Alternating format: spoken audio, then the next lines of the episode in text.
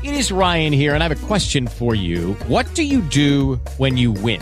Like, are you a fist pumper? A woohooer, a hand clapper, a high fiver. I kind of like the high five, but if you want to hone in on those winning moves, check out Chumba Casino. At ChumbaCasino.com, choose from hundreds of social casino style games for your chance to redeem serious cash prizes. There are new game releases weekly, plus free daily bonuses. So don't wait. Start having the most fun ever at ChumbaCasino.com. No purchase necessary. VGW. Void where prohibited by law. See terms and conditions. 18+. Caffè 2.0.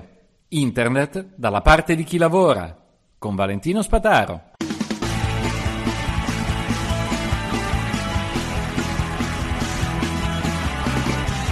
Un'Italia migliore la possiamo volere, la dobbiamo pretendere, dobbiamo anche discutere con quelli che non vogliono un'Italia migliore. Mi veniva in mente il titolo di Giovanotti, Non voglio un altro pianeta, voglio questo e voglio che funzioni. Ebbene, la notizia è di quelle allucinanti, un liceo classico di una grossa città italiana rifiuta i soldi del PNRR per formare operatori digitali.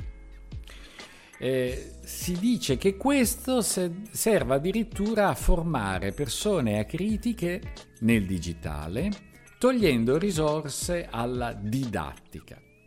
Voi immaginate questa cosa affermata non dagli insegnanti e basta, ma anche dai genitori che bloccano i piani della scuola 4.0 cosiddetta, quindi toglierebbe risorse alla vera formazione, perché quella del digitale è sbagliata. È inutile andare a cercare un confronto con persone che la pensano in questa maniera. Io spero proprio di essere ascoltato da qualcuno di loro per fargli capire che ormai siete irrecuperabili. E non è offensivo, è un dato di fatto, e a meno che non ci siano motivazioni totalmente diverse, ma in ogni caso non si può affermare che il digitale è semplicemente qualcosa che toglie risorse alla criticità.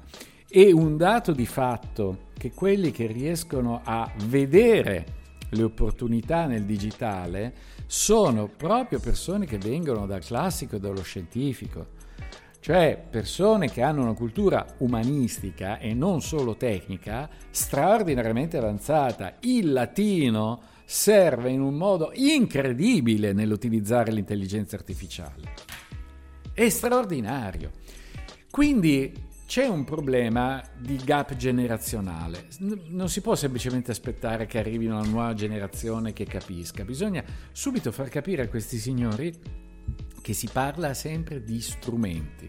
La nozione di strumento significa che può essere utile o non utile, dipende il più delle volte dall'uso che si fa di quello strumento. È vero, ci sono strumenti negativi, non efficaci. Io stesso certe cose non le memorizzo solo in digitale, ma su carta, perché voglio che restano documentate al di là di ogni ragionevole dubbio.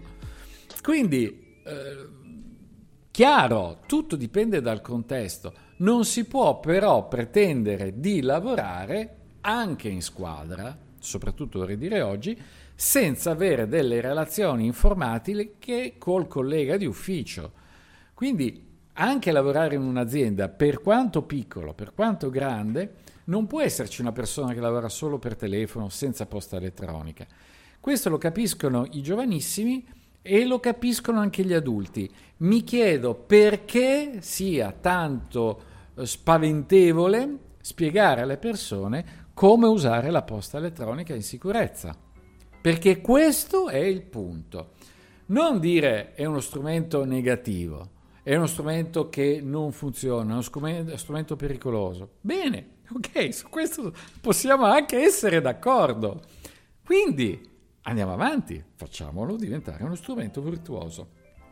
Caffè 2.0.it, condividete questo podcast nelle scuole, nei luoghi dove ancora si dice che il digitale è pericoloso, è sbagliato, toglie risorse, perché è come vietare l'utilizzo di una penna stilografica solo perché si può ancora utilizzare il carbone del camino.